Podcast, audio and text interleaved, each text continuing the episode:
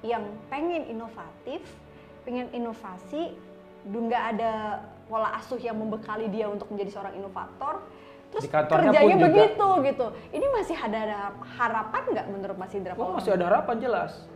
Apa yang harus dilakukan? Keluar dari perusahaannya.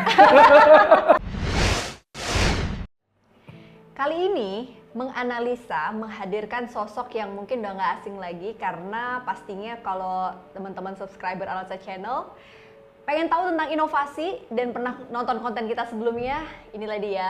Mas Indrawan Nugroho. Yeay. Yeay, selamat datang di Analisa Channel Terima akhirnya. kasih banget. Udah lama menanti-nantikan podcast ini ya. Aduh, Kayaknya thank dari you. terakhir kita podcasting di studio saya itu kapan itu ya? Yes. Oh, udah dua, dua bulan yang lalu kali Iya, ya. dan aku sekarang berhasil menghadirkan seorang Indrawan Nugroho yang Iya. belum lama dapat uh, award dari keren banget.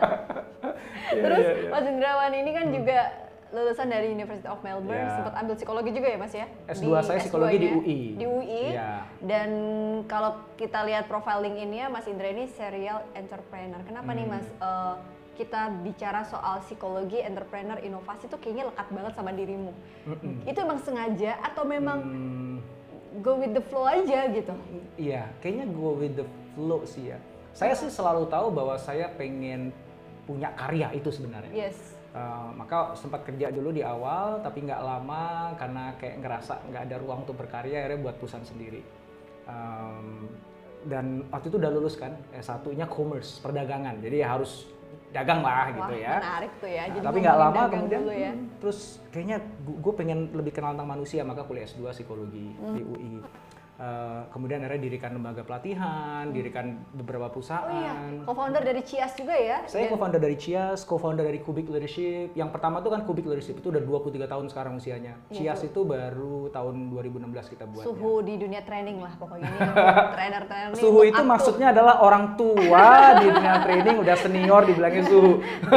ya the legend sih nggak legend legend banget Iya. yang setua itu enggak tapi fenomenal sih mas kalau ngomongin soal dunia training tuh mas Termasuk ke top of mind and legend juga sih aku Hmm. Amin. melihatnya ya karena aku juga masuk di dunia Iya, training iya, iya. nah ngomongin soal inovasi kan kita penasaran nih kalau mas Hmm. Indra memang kayaknya uh, track sekolahnya juga mengarah kepada ya tadi e-commerce kemudian belajar psikologi untuk S3-nya tahu strategic behavior management. Hmm. manusia terus strategic Iya. management untuk S3-nya ini tuh kalau kita teman-teman anak muda gitu Hmm. ya pengen jadi seorang inovator itu apakah harus mengikuti track seperti itu atau uh, flow yang harus dicari itu apa sih mas? Iya, iya, iya, iya. Sebenarnya inovator itu nggak ada sekolahnya, Mbak. Gitu ya. Maksudnya gini, jadi teman-teman mau sekolah apa pun, Oke. termasuk nggak sekolah, Mhm. bisa jadi inovator. Karena modalnya inovator itu pertama curiosity, rasa penasaran. Oke. Dan siapa pun sebenarnya bisa punya curiosity. Ya. Eh, yang kedua adalah keberanian untuk eksperimentasi, ngulik-ngulik. Hmm. Ya. Terus begitu ngulik, oh ini nggak berhasil, coba lagi, ngulik nggak berhasil, coba lagi. Dan terakhir persistency. Sampai kemudian akhirnya menghasilkan sesuatu yang benar-benar punya value.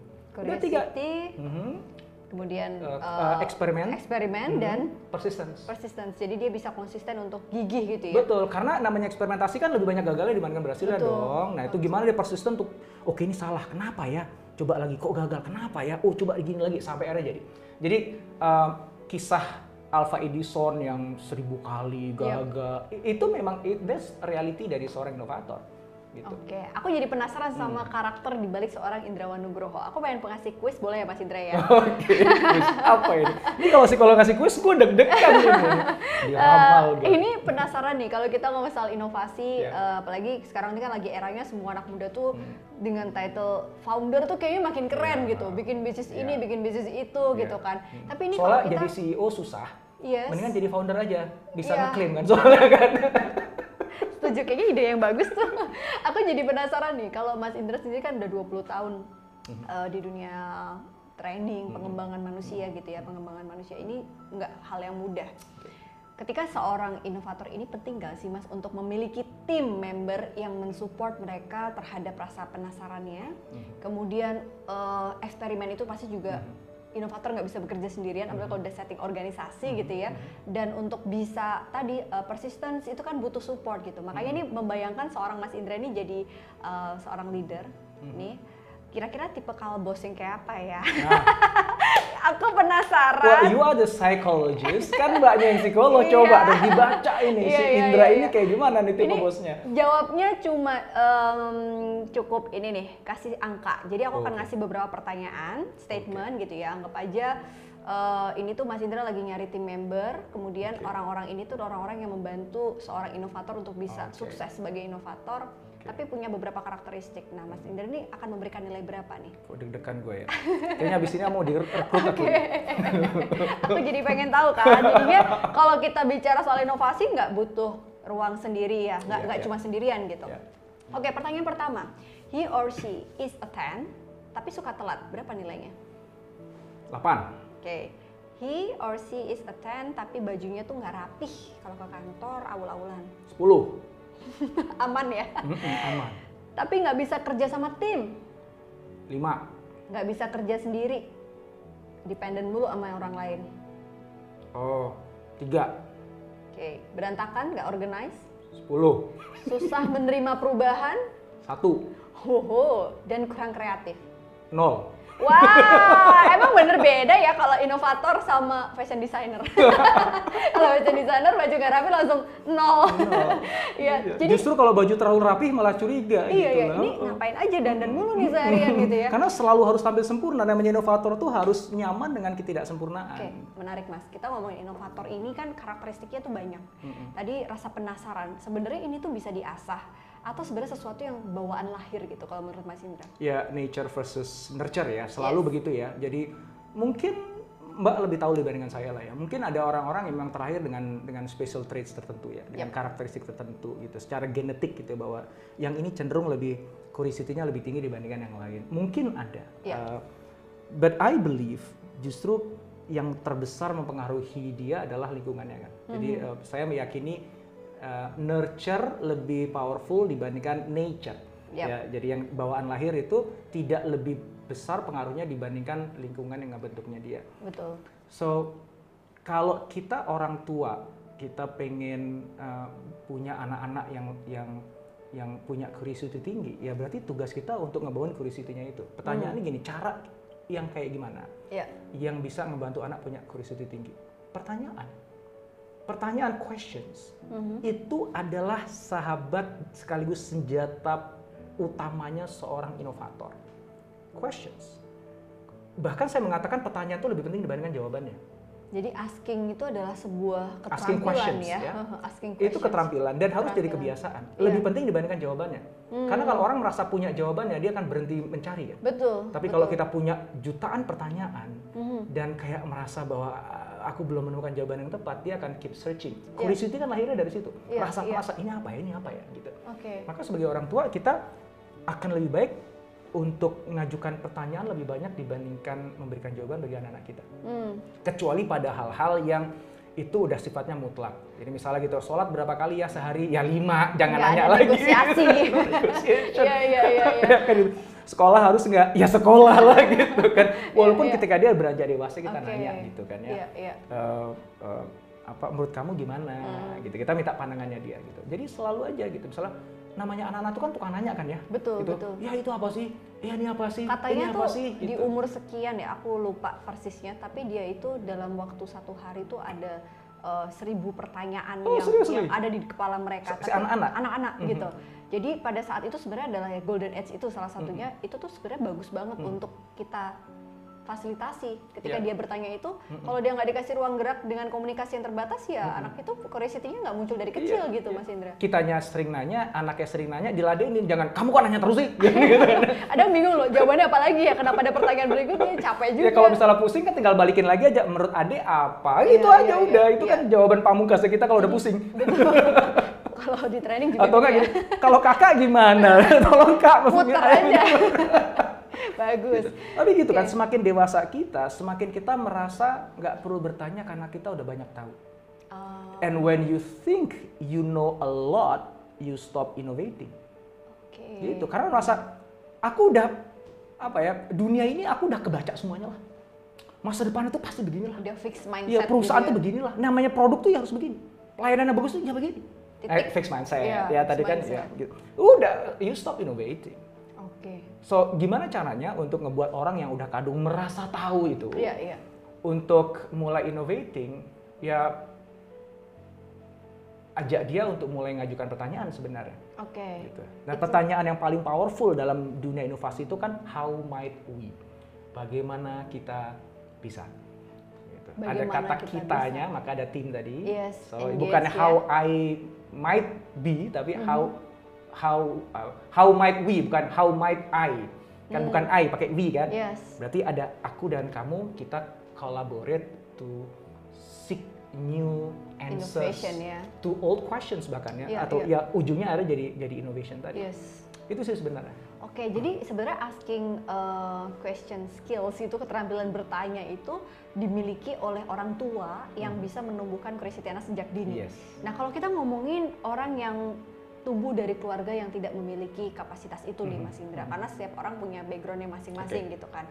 Lalu dia masuk dalam lingkungan yang uh, bergerak di bidang yang sangat inovatif, apa inovatif gitu. Mm-mm. Tapi itu nggak ada gitu. Mas Indra ngerasa orang ini bisa tumbuh nggak pada saat mungkin which is usia masuk kerja itu 20 something. Mhm. Kira-kira orang kayak gini tuh bisa nggak tiba-tiba karena lingkungan kerjanya inovatif semuanya dia kemudian menjadi seorang inovator. Wah kalau usia 21 sih udah bisa banget. Bisa Kali banget ya. 51 aja aku masih punya harapan ya.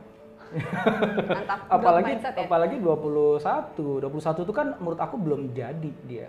Eh, jadi ini banyak kan penonton Lansa Channel yang Iya. usianya itu sebenarnya usia-usia tadi itu masuk dunia kerja awal Oh, gitu iya. kan Mas Indra. Oh itu mah itu ruang ruang kalian tuh masih luas sekali. Orang kan bilang life begins at 40. Yes. Kenapa? Karena at 40 mestinya lu udah jadi. So when you are 40 dan lu masih mencari jati diri, Something, something wrong. happened Uh-uh, with lu ngapainnya 40 tahun hidup gitu kan? Iya, iya, so iya, harusnya 40 itu kita mulai take off karena kita udah menemukan. Kalau aku sih encourage ya nggak usah nunggu 40 kali. Iya, iya, Kalau iya. 20 lo bisa ketemu jati diri and take off kenapa enggak kan Aku gitu. setuju. Tapi aku masih merasa bahwa under 40 itu masih masih ruangnya masih luas. Bahkan above 40 pun banyak klienku kan above 40 juga. Jadi nggak ada kata terlambat ya untuk sebuah udah, inovasi. namanya ya? manusia gitu sampai kemudian Allah memutuskan udah selesai hidupmu itu ada. jalan terus gitu. Oke, itu tadi kalau dia masuk dalam uh, sebuah organisasi yang sangat uh, positif untuk membuat dia growing, contributing, akhirnya dia innovating. Tapi kalau dia masuk di dalam ruang gerak uh, di sebuah organisasi yang sangat tidak memfasilitasi dia untuk inovatif, mas, apa yang harus dilakukan oleh uh, teman-teman ini yang pengen inovatif, pengen inovasi, nggak ada pola asuh yang membekali dia untuk menjadi seorang inovator, terus Di kantornya pun kerjanya juga. begitu gitu. Ini masih ada harapan nggak menurut Mas Indra? Oh masih ada harapan jelas Apa yang harus dilakukan? keluar dari perusahaannya. Aduh, abis ini. Loh, emang harapan Iya, hidup iya, cuma ada iya, di iya. perusahaan itu aja lu Betul, betul. Enggak lah. Selama Allah ngasih kita napas, ngasih kesempatan hidup itu semua bumi Allah ini adalah arena bermainnya kita. Ini kan rezekinya kan di mana-mana kita setiap pagi harus menyebar ke permukaan bumi cari rezekinya Allah kan gitu diajarinnya betul. sama Ustadz kan gitu kan nggak dibilang bangun pagi masuk ke satu tempat dan cuman di situlah rezeki kamu kan enggak bukan berarti kemudian eh, kayak kita harus lompat-lompat pindah-pindah Iya, gitu ya iya. Uh, I think finding the best environment environment tuh bisa bisa lingkungan pergaulan, Mhm. bisa perusahaan ya atau mungkin asosiasi komunitas yang memang memberikan ruang bagi kita untuk inovatif Bertumbuh, ya. tadi. Iya, Uh, iya. Jadi mereka yang orang-orangnya open minded, Oke. nyaman dengan kegagalan, nggak suka menghakimi gitu tempat ya. yang aman untuk gagal juga. Iya, ada gitu ya. psychological safety kan di sana Iya, kan, iya. ada keamanan psikologis untuk kemudian kita salah Iya, gitu. iya, iya, nah itu adalah ruang-ruang yang akan ngebuat ngebuat bertumbuh gitu dan eh, kembali ke pertanyaan Mbak tadi sebenarnya langkah pertama kalau menurut saya sih bukan langsung keluar ya, Hmm. tapi eh, kita harus tetap berupaya mencari ruang-ruang inovasi itu di tempat yang bahkan tidak inovatif sekalipun. Mungkin kita nggak bisa inovasi dalam konteks ngubah bisnis model perusahaannya, Mhm. tapi mungkin kita bisa berinovasi dari cara kita bekerja, karena itu sepenuhnya ada dalam kewenangannya kita.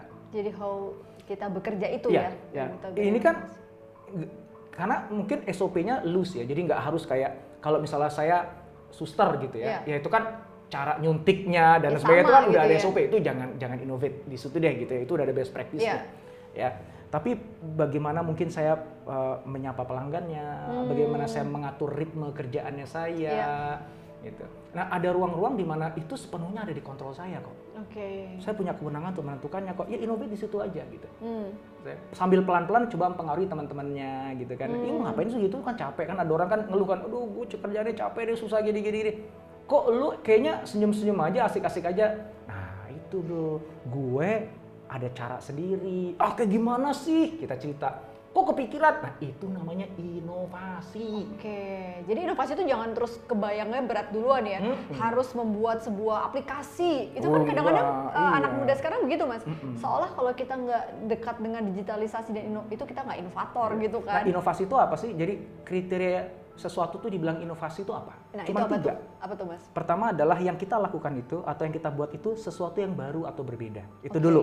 Baru atau berbeda? Nah, itu dulu ya. Mhm. Namun hanya karena sesuatu itu baru atau berbeda belum tentu itu inovasi. Bisa jadi hanya kreativitas. Oke. Ya. So when you do something or create something new or different gitu, orang bilang, wah ini baru nih, wih beda lu ya, kreatif lu gitu. Dia kreatif namanya. Kemudian ada syarat yang kedua, on top of yang pertama. ya. Di atas yang pertama ini harus dipenuhi dulu. Kemudian yang kedua itu adalah creating value.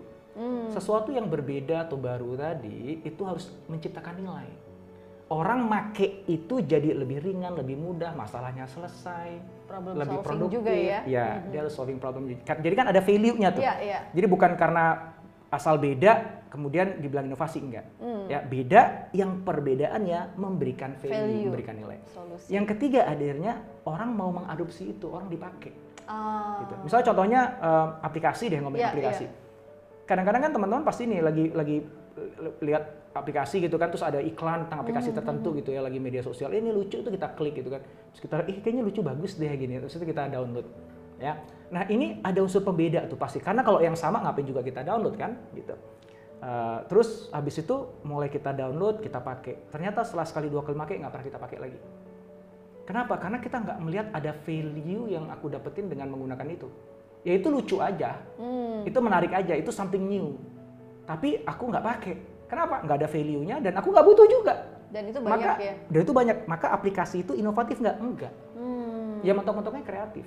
Oke. Dan banyak dari handphone kita, coba lihat aja tuh dari handphone kita tuh ada berapa aplikasi tuh? Mungkin 100 kali ya. Yang dipakai TikTok. itu doang. ada cuan mungkin di situ ya. Cuman itu tuh aja Gojek, Ah, cuman gitu tuh iya, aja. iya, iya. WhatsApp itu tuh aja paling cuma 10 lah. Majority orang tuh hanya pakai 20 apps dalam handphonenya itu. Sementara ada 100 lebih yang di diinstal di situ. Iya, iya. Nah, jadilah yang 20 tadi. Ketika kita jadi yang 20 tadi, kita berarti inovatif. Dan itu kan nggak harus aplikasi, nggak harus itu Iya, iya. produk, Betul. Ketika kita mengubah cara kerja kita, Mhm. yang dengan perubahan itu kan beda nih sebelumnya nggak pernah dilakukan sebelumnya nggak gitu caranya ini cara kerja yang baru nih yang gue perkenalkan Dan itu perlu diciptakan oleh si pribadi itu Si sendiri. pribadi itu sendiri Bukan eh, dari eh, pihak organisasi juga gitu ya. ya boleh aja misalnya ada tim inovasi yang ngebuatin itu kan boleh aja berarti Oke. enovatornya mereka bukan kita kita Ah. berarti user dong Iya, dari iya, inovasinya iya. orang kalau kita mau menyebut diri kita inovator ya kita, Kita yang yang melakukan menciptakan. itu Oke. Gitu. Baik. Nah, itu kan tadi dari sisi individu itu ya, Mas ya. Nah, ini aku pengen bertanya dari sudut pandang organisasi gitu. Hmm. Sel- Selama ini tuh aku sering banget ngobrol dengan pihak-pihak perusahaan yang pengen meng-create eh, karyawannya untuk bisa menjadi inovator dari sisi psikologis gitu. oke Tapi mereka lupa kadang-kadang ada intangible uh, factor yang itu tuh tidak hadir. Diberi sih ruang gerak untuk mereka bisa uh, berinovasi dengan ikut lomba-lomba segala macam. Tapi sebenarnya tadi kalau kita kembali ke orang tua, interaksi anak orang tua, keterampilan bertanya itu penting sekali.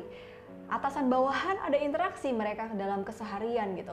Nah menurut Mas Indra, kira-kira organisasi yang seperti apa yang sehat interaksi seperti apa yang sebenarnya perlu diciptakan oleh uh, perusahaan gitu ya, organisasi nggak hanya BOD tapi mungkin manajemen middle dan lain sebagainya untuk bisa memunculkan inovator ini nih, apalagi digital native kan mereka sebenarnya sangat dekat dengan inovasi yang Mm-mm. uh, sekarang ini eranya gitu. Ya, yang pertama adalah yang tadi sempat kita sebut tuh, psychological safety.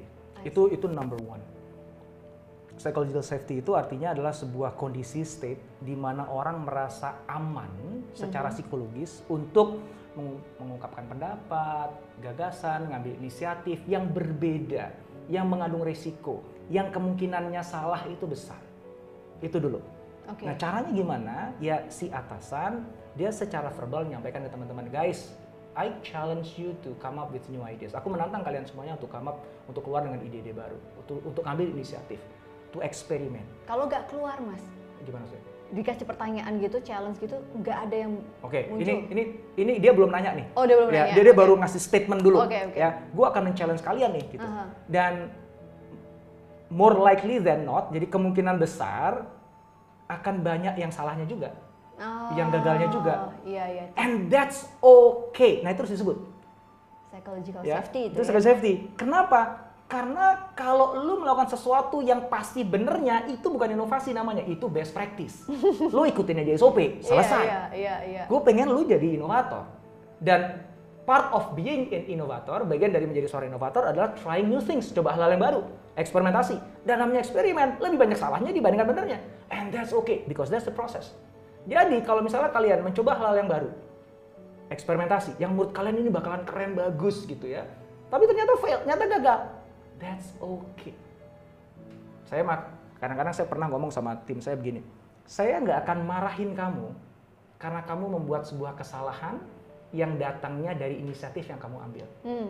Saya akan marahin kamu kalau kamu mengulangi kesalahan yang sama Itu dan nggak belajar belajar dari kesalahan yang practice udah ya. gitu. Iya, Tapi iya, ya iya. keep making the first mistake saja, but Iya. do not make the second same mistakes. Jadi kesalahan kedua yang samanya dengan yang pertama. Lu, lu nggak belajar, lu ya salahannya dibedain dikit lagi, jangan sama-sama gitu.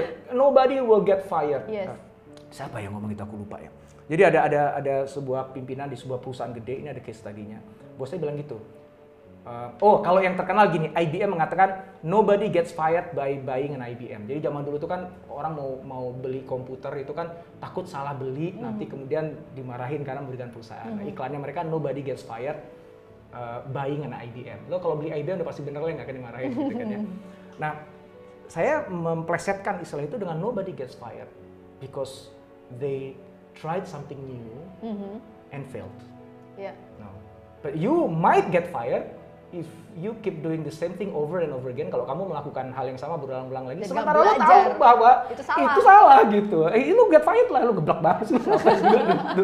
Udah jelas lo salah, lu ulang-ulang lagi gitu. Iya, itu yang pertama ya. Itu yang pertama, ya. itu psychological safety. Yang kedua adalah yang tadi, Mbak. Asking questions. Ubah cara kita memimpin rapat. Oh, oke. Kebanyakan kita, bos, perusahaan, pimpinan itu memimpin rapat kan, oke ya kita punya target ini, saya udah pikirkan semuanya. Karena saya yang paling pintar, karena saya yang paling berpengalaman, saya paling tahu industri ini, lu percaya aja sama gua. Dan itu alasan kan kenapa gue jadi bos lu.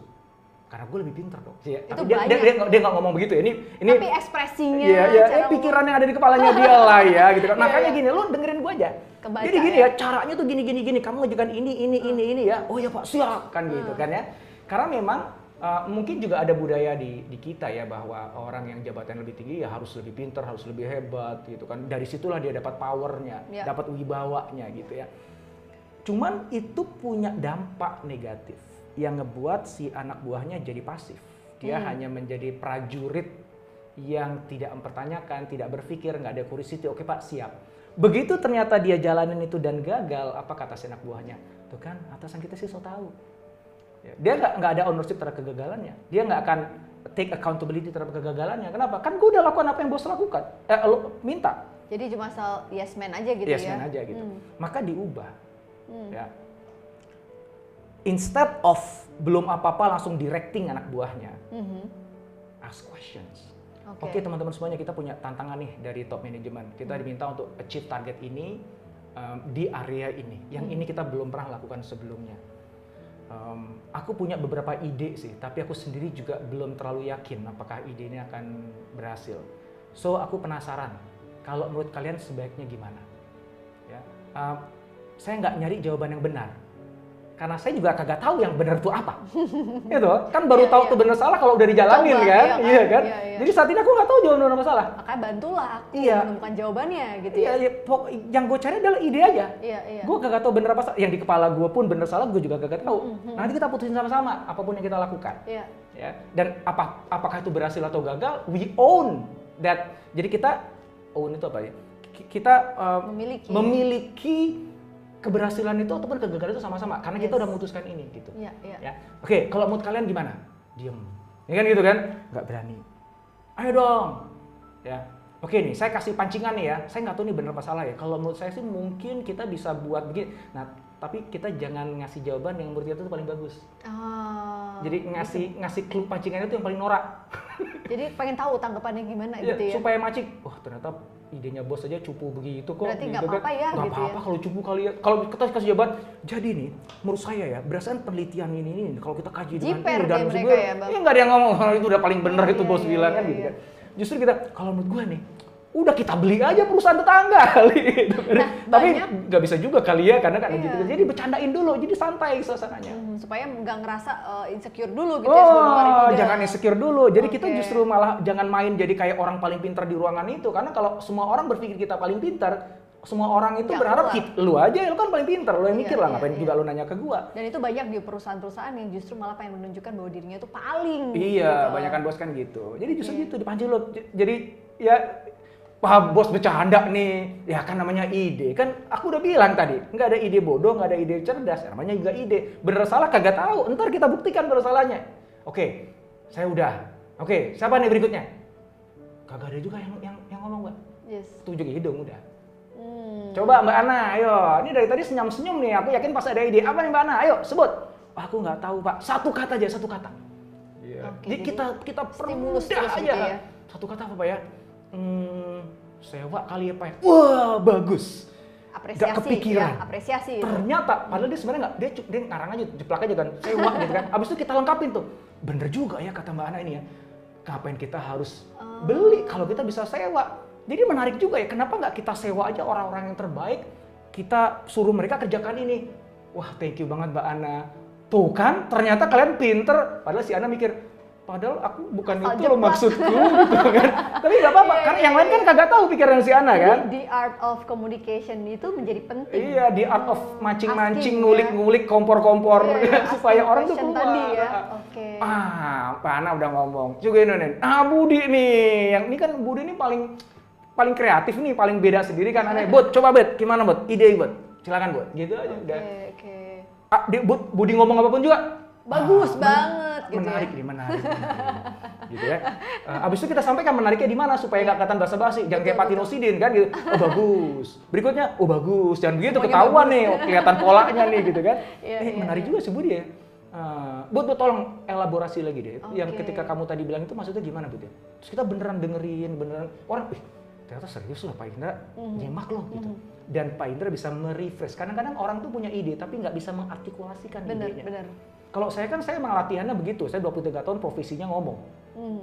Jadi saya lebih mudah untuk mengartikulasikan pemikiran saya. Apa yang ada di kepala gitu Iya. ya. Dan tidak semua orang bisa di situ. orang gitu. Tapi bukan berarti dia nggak kreatif. Hmm. Bukan berarti dia nggak punya ide. Dia punya ide, cuman gue nggak tahu cara ngeluarinnya. Maka oke deh, satu kata aja apa pun. Misalnya gitu kan.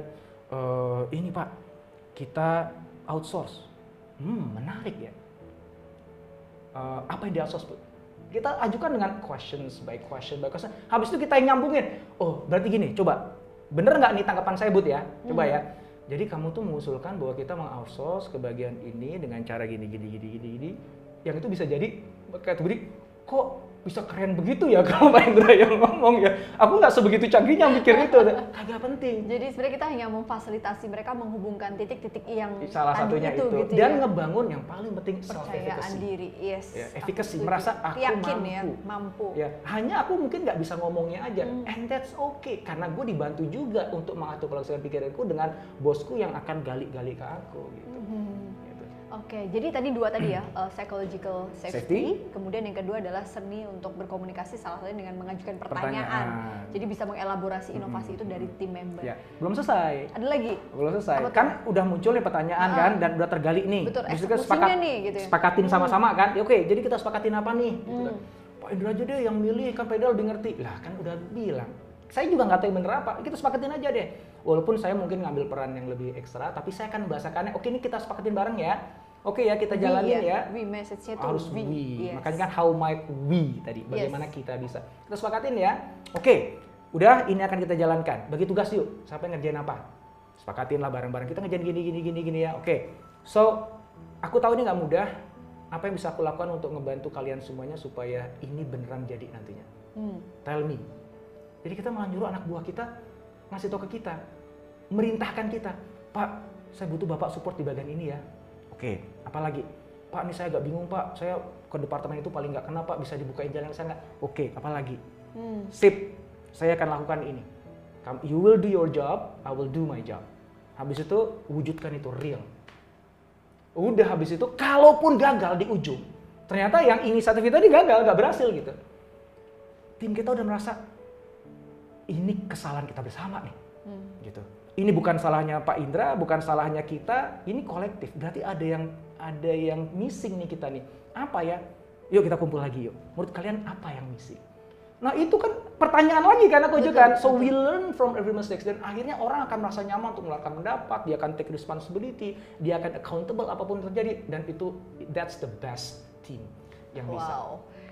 Jadi ada engagement dan kolaboratif eh, member gitu ya untuk bisa apa ya ibaratnya kolaborasi itu muncul tidak hanya dari si leader aja tapi juga tim member juga gitu Mas Indra. Iya. Pada saat inovasi itu akan Inovasi itu membutuhkan itu. Kolaborasi. Inovasi bahkan tidak bekerja top down.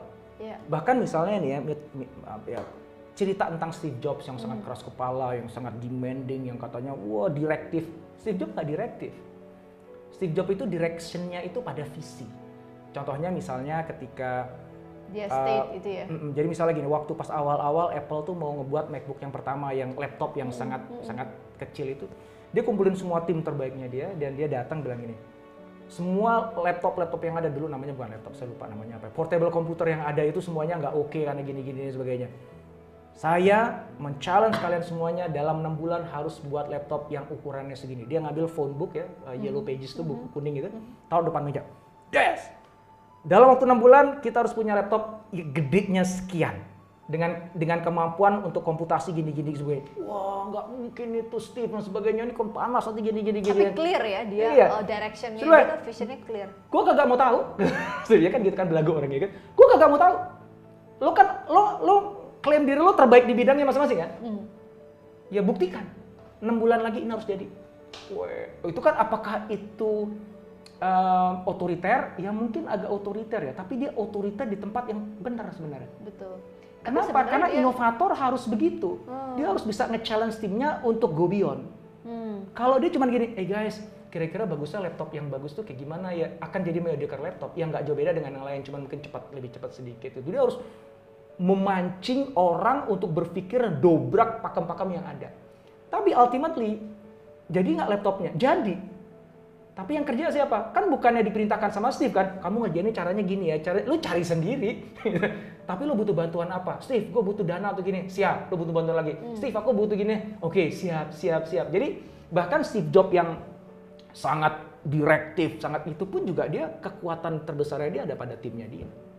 Gitu. Cuman gayanya aja dia begitu. Hmm, Gitu. Oke, jadi kayaknya aku rasa em, organisasi itu butuh leader yang punya mindset untuk terus berinovasi dan Mhm. memberikan ruang gerak untuk anggota atau followernya itu Mhm. tim membernya untuk bisa berinovasi juga gitu ya. yes. Nah kalau kita ngomongin soal style nih, style leadership tadi, mungkin Steve Jobs ini ya Mas Indra kayak dia sangat vividly imaginable uh, visionnya tuh clear gitu Mm-mm. directionnya. Tapi Mm-mm. kan sekarang ada beberapa orang yang dia sendiri tuh nggak tahu gitu Mm-mm. visi yang mau dibawa tuh ke mana. Mm-mm. Akhirnya dia nggak bisa uh, delivery itu gitu. Dan apalagi aligning model kerja yang harusnya dikerjakan sama semuanya. Hmm, hmm. Jadi kalau kita mau bicara soal organisasi ini akan memunculkan para inovator, itu dimulai dari mana sih Mas Indra? Leadernya dulu Mhm. atau uh, followernya dulu? Karena sekarang kalau kita bilang milenial nih gitu, milenial dikasih kesempatan buat latihan uh, pelatihan inovasi gitu, tapi nggak disupport gitu sama middle management, pemimpin atau direct leader mereka yang merupakan which is, apa ya, which is mereka juga follower untuk atasannya lagi gitu. Jadi kayak udah susah mau breakthrough dari mana gitu. Gimana Mas? Kalau jawaban idealnya adalah dari leader, selalu. Oke. Semua inisiatif perubahan. Jadi Dan namanya namanya inovasi itu kan perubahan. ya. Yang lompatan sifatnya, breakthrough. Semua inisiatif perubahan itu sebaiknya datangnya dari atas. Hmm. Selalu begitu. Ya. Namun em, di beberapa perusahaan tidak seideal itu karena yang di atas mungkin juga terpenjara oleh beberapa hal-hal yang nggak bisa dimainkan dengan baik misalnya gitu ya kita husnuzon misalnya yang di atas misalnya karena pressure dari pemegang saham yang harus dapetin profit quarter by quarter sehingga akhirnya terpaksa si leadernya tuh mikirnya jangka pendek dan lain sebagainya lah ya gitu ya. Let's say susah diharapin. Hmm. Perubahan itu datangnya dari atas. Hmm. Maka dari mana? Dari tengah. Hmm. Ya, tengah itu ngam- punya peranan yang sangat penting. Middle Ya. management ini. Middle ya? management. Hmm. Karena middle management itu dia ada di posisi di mana dia bisa secara tidak langsung mempengaruhi yang ada di atas dan bisa menggerakkan yang ada di bawah. So middle management. Jadi kalau misalnya aku diminta sama eh, klien gitu kan untuk bantu dong kita untuk bisa innovate, kita punya rencana gini gini gini sebagainya. My number one question adalah, oke, can we start from the top? Jadi uh, the first action yang aku saya lakukan adalah aku ingin ketemu sama BOD Hmm. beri aku waktu 90 menit ya saya ingin ngobrol sama mereka untuk pick their brain aku pengen tahu apa yang ada di kepalanya mereka dan mengajukan beberapa pertanyaan kunci dan mudah-mudahan aku bisa inspire them to take a major role bahkan menjadi prime driver penggerak utama dari situ give me 90 minutes untuk bisa meyakinkan mereka ngambil peran itu Itu bisa pasti dilakukan juga. Ya, itu yang aku lakukan. Let's say worst case scenario. Kalau misalnya uh, idealnya adalah BOD itu mengatakan, wah betul Pak Indra, kita siap ngambil peran itu. Apa yang bisa kami lakukan? Tolong bantu kami. Wah siap ya. itu lebih enak ya, kerjaan Iya, lebih iya, mudah. iya. Tapi, Tapi- let's say kemudian ternyata Yes. worst case scenario-nya itu nggak terjadi. Hmm. Gitu. Aku nggak dapetin energi perubahannya gitu. Gimana Ini tuh, karena hanya dapat mandat aja supaya kelihatan keren, harus inovasi gitu kan. Oke, kalau misalnya gitu, aku akan tetap harus berangkatnya dari atas. Tapi karena aku nggak bisa ngandalin orang-orangnya, aku ingin mereka eh, yang aku pinjem adalah em, ininya dia, apa namanya eh, peran strukturalnya. Jadi gini, tetap nih organisasi itu butuh perintah dari atas. Kalau nggak ada perintah untuk berubah, susah berubahnya. Jadi aku akan minta kepada atasnya itu buat official statement dari anda, Mhm. ya sebagai CEO bahwa kita harus melakukan perubahan ini. Ya. Habis itu saya gali lagi kenapa harus berubah dan sebagainya sampai akhirnya terjadi sebuah skenario. Nah sering kali akhirnya saya kerjasama sama teman-teman di sana, CEO-nya di town hall meeting suruh ngomong. Kita udah siapin apa yang diomongin Hmm. ya terus kita buat ya simbolisasi seperti top manajemennya itu niat bener lah gitu walaupun kita tahu itu nggak sebenarnya nggak nggak gitu-gitu amat kali gitu kan karena dia pusing dengan yang lain tapi itu diperlukan Hmm. ya nah sambil Itu kayak directionnya gitu ya. ya ya jadi karena gini kalau yang tengah pun nggak berani bergerak kalau nggak ada perintah di atas Betul, loh betul. makanya kita harus tanda kutip memaksa yang atas tuh keluarin perintah itu Hmm. termasuk istilahnya itu ngasih eh, giok sakti. Jadi kayak mandat. Jadi kalau misalnya saya tuh kalau di film silat zaman dulu tuh ya kalau misalnya masuk ke desa tertentu ngeluarin nih giok sakti kaisar. Itu udah ini yang ngomong kaisar loh ini. Ya kan? Mandatnya gitu. oh iya ya. jadi semua orang langsung saya perlu pasukan laki-laki untuk perang melawan kerajaan sebelah gitu. Itu yang mau siapa yang megang giok itu adalah mewakili kaisar kan gitu kan? Hmm. nah itu. Saya saya butuhkan eh, legalitas top manajemennya itu dulu. Kasih ke satu orang di middle management yang kamu percayai yang akan jadi counterpartnya saya. Oke. Gitu. Nice. Ya. Nah, berdasarkan perintah dan giok sakti tadi, mandat kewenangan, kemudian kita formalkan dengan sebuah momen town hall meeting yang mana si leader itu ngomong, ya. Begitu udah selesai di level itu, udahlah silahkan lu balik aja ke aktivitas lo uh, berikutnya. Nggak usah cawe-cawe juga nggak apa-apa lah, gue paham. Let me work dengan yang di middle ini, yang udah Oke. ditunjuk. Yang penting gue udah dapat mandatnya, Hmm. yang penting udah ada perintahnya. Jadi saya ke mana-mana ngomongnya atas dasar perintah Bapak CEO, eh, atas mandat yang diberikan kepada saya, saya itu berarti si top leader ya. Hmm. Dan I will work dengan teman-teman yang ada di tengah itu. Dan apa yang saya bangun, ya ngebuatin program dari hal yang sederhana, ngebangun psychological safety, mulai dari ngebangun mindsetnya mereka supaya ke growth mindset tadi bukan fixed mindset, Yes. kayak gitu. Berangkatnya dari psikologi banget kok. Jadi inovasi itu mostly psychology, technical, teknis. Jadi kayak misalnya sekarang lagi rame design thinking. Iya, iya. Dulu sebelum design thinking diciptakan, apakah nggak ada inovasi? Ya ada. Mhm. Ya kan? Namanya penamaannya aja Ya, kali ya. eh, mungkin Sebenarnya tekniknya ya. beda-beda Betul, gitu, betul. caranya beda-beda. Benar. Tetapi apa sih yang ngebuat seseorang akhirnya jadi inovator?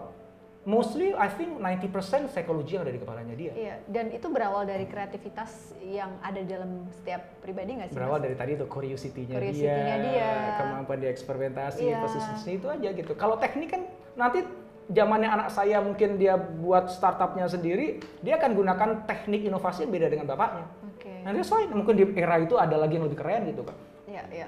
Aku nyambung tuh tadi soal kreatif sama inovatif itu ternyata nih ya Mas kalau di psikologi tuh kayak di otak kita itu kan ada semacam uh, plastisin gitu kan. Dan Hmm. itu tuh kalau neuroplastisin tuh akan sangat sefleksibel itu dan dia kayak Iya. saling nyambung gitu. Hmm. Dengan tadi Mas Indra bilang kalau interaksi between orang tua anak, atasan bawahan, itu sebenarnya kita tuh dengan itu tuh memberi pertanyaan dijawab, memberi pertanyaan dijawab atau dia mem- memberikan pertanyaan kepada kita dan mendapatkan jawaban. Kita tuh kayak lagi memantik kerja otak gitu loh. Dan itu semakin sering mereka berkomunikasi di kepala kita, itulah sebenarnya kita lagi mengasah kreativitas kita sebenarnya. Nah bayangin kalau nggak ada interaksi di rumah, gimana anaknya jadi inovasi, inovator gitu, inovatif di kantor juga nggak ada interaksi jadi semua sibuk sendiri-sendiri Mhm. jadi kembali ke psikologi ini sangat berkaitan dengan komunikasi ya Mhm, yang mhm. itu akan membuat kolaboratif itu muncul di dalam organisasi maupun orang tua anak juga perlu kolaborasi gitu ya dan itu memunculkan sebuah inovasi Mhm. oke Mas Indra, thank you banget. Aku sih ngerasa kayaknya obrolan kita kalau dilanjutin bisa dua jam. ya, kita Selalu. harus lakukan ini lagi nantinya ya. Iya. Ini baru yang pertama Ini ya. baru pertama. Tunggu episode Iya, berikutnya. ini kalau di kemarin semua kita bingung ya bahas apa gitu kan. Mas Indra thank you banget. Saya Semoga makasih. someday kita bisa ngobrol entah di sesi pelatihan maupun di podcast analisa channel maupun di studionya Mas Indra. Dengan senang hati, Mbak Ana. Iya, you so sehat-sehat. Thank you, Sama-sama, Mas. Yo. sama-sama. Terima kasih teman-teman. Jangan lupa juga kalau kamu pengen subscribe eh, YouTube-nya Mas Indra, ini langsung aja subscribe ya. Pasti udah pada subscribe juga sih. YouTuber kita, Dr. Indra Wanugroho. Kalian bisa dapetin banyak pelajaran tentang em, banyak banget sih. Aku juga belajar tentang inovasi, bisnis ya, organisasional itu dari channel beliau. Thank you. Terima kasih udah pada nonton Alsa Channel. Assalamualaikum. Bye bye. Waalaikumsalam. you.